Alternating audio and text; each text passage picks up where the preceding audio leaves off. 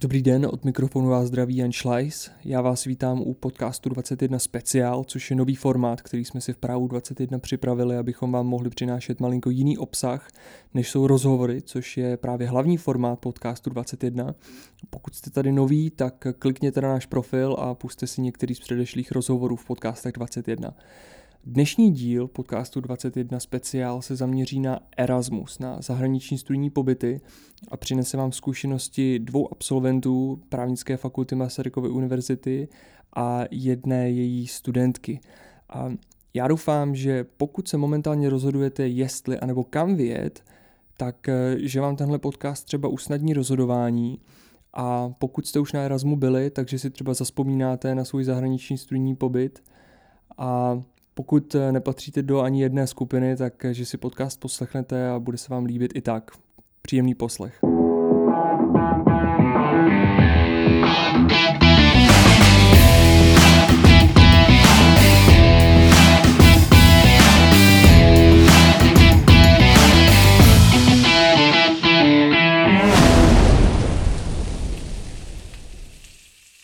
Já tady vítám Janu, která byla na Erasmu v Chorvatsku a Jana nám poví něco o svojí zkušenosti. Ahoj Jani.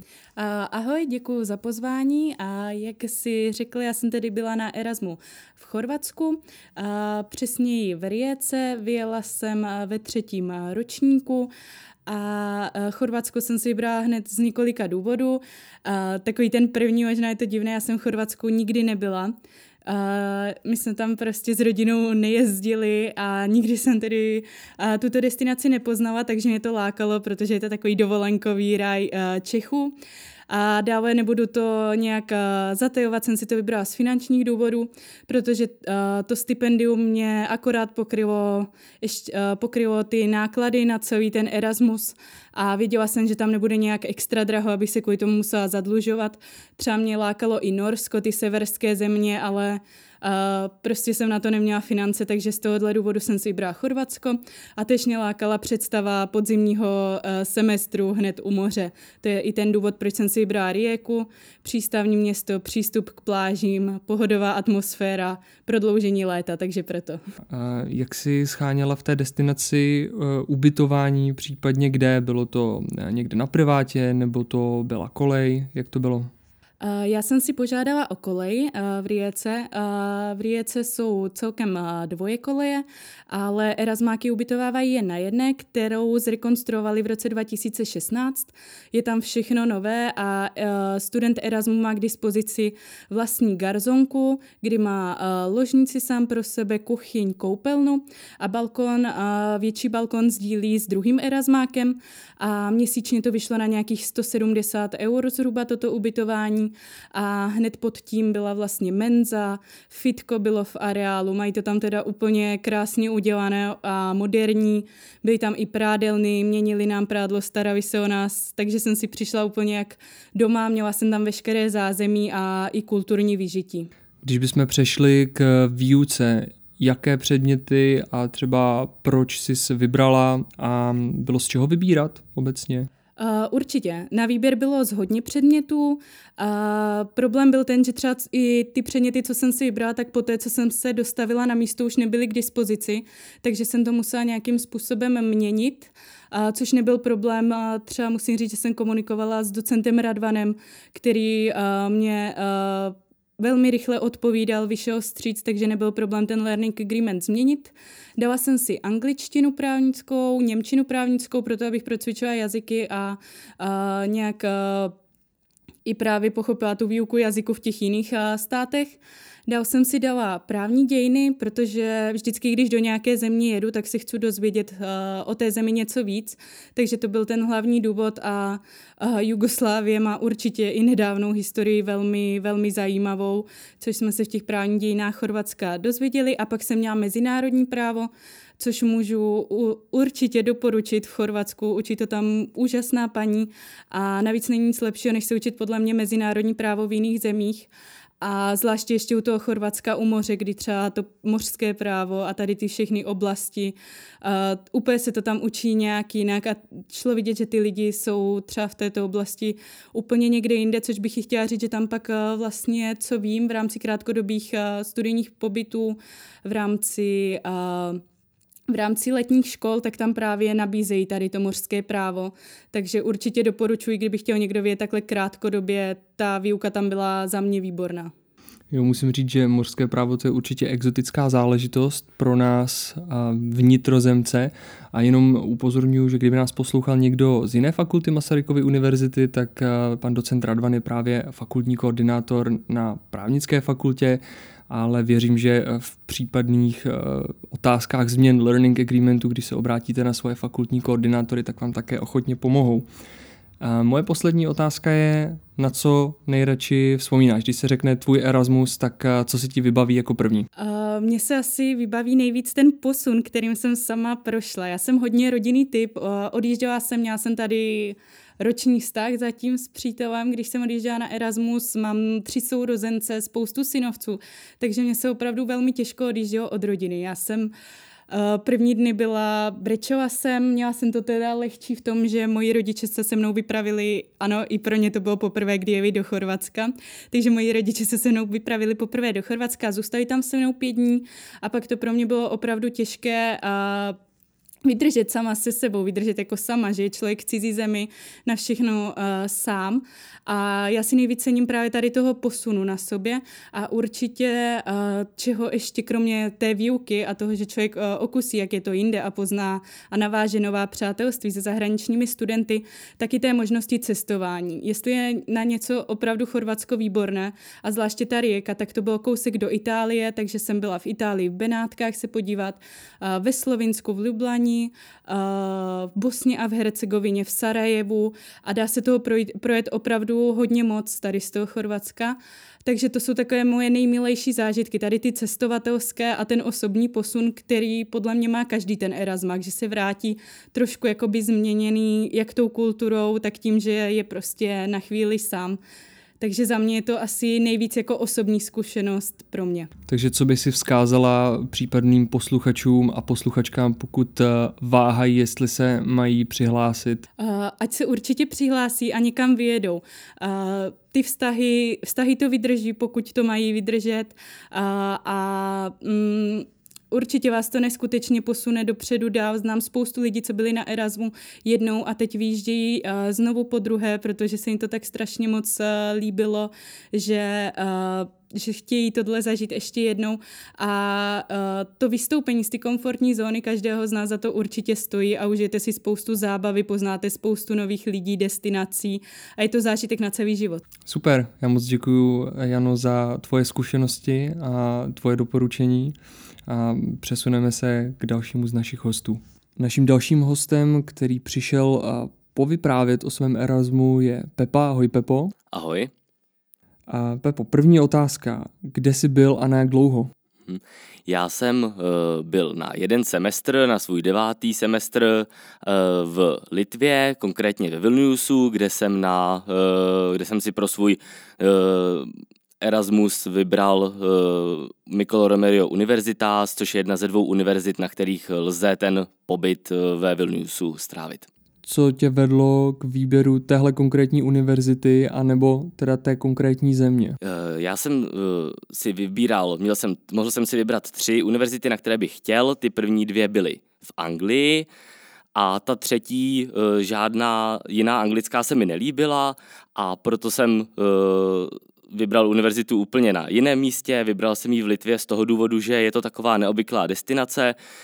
Já úplně nutně nevyhledávám uh, přímořské, uh, respektive nějaké teplé počasí a říkal jsem, že je taková zajímavá destinace, nikdo moc tam nejezdí a ten cíl byl uh, objevovat po Baltí a vůbec objevovat uh, tu Litvu jako zemi. Jak se ti podařilo sehnat ubytování? Bydlel jsi někde na bytě s někým na privátě, anebo si bydlel na kolejích? Obecně pro studenty jsou tam dvě možnosti. Ta první je, že bude bydlet na kolejích, ta cena je buď 80 nebo 100 eur, podle toho, jestli to třílužkový nebo dvoulužkový pokoj.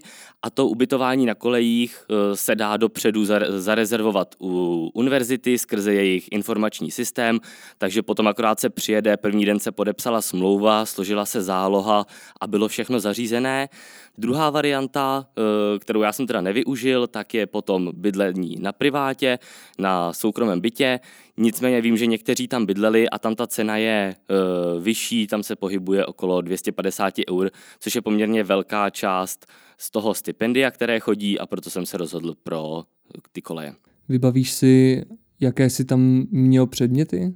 Ta nabídka předmětů byla velmi široká. E, my jsme nebyli omezení nabídkou fakulty, na které jsme studovali, takže jsem měl hodně spolužáků, kteří třeba eh, byli na eh, ekonomické eh, fakultě, ale studovali jazyk, třeba si dali litevštinu, takže ta nabídka byla velmi široká. Nicméně já jsem využil především nabídky, nebo jenom nabídky té právnické fakulty a byly to mezinárodní předměty, které se zabývaly především nařízeními, směrnicemi a to v oblasti třeba patentového práva, v oblasti obchodního práva nebo v oblasti, v oblasti rodinného práva. Na co nejvíc vzpomínáš, když se řekne tvůj Erasmus? Určitě je to cestování. Já jsem během toho uh, pobytu měl příležitost procestovat jak celou Litvu, tak zbytek po Baltí. Uh, mohl jsem se podívat, no, byl jsem se podívat ve Švédsku, Finsku, v Rusku.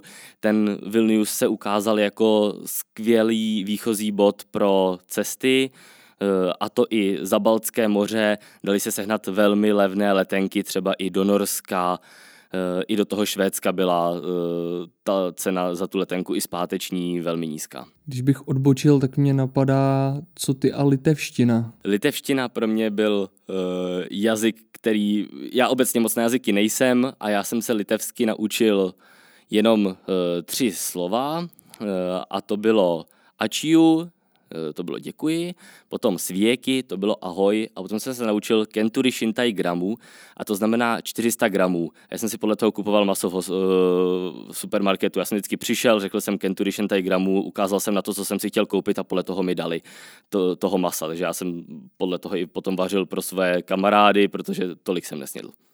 Takže se v Litvě asi dá přežít? To je dobrá zpráva.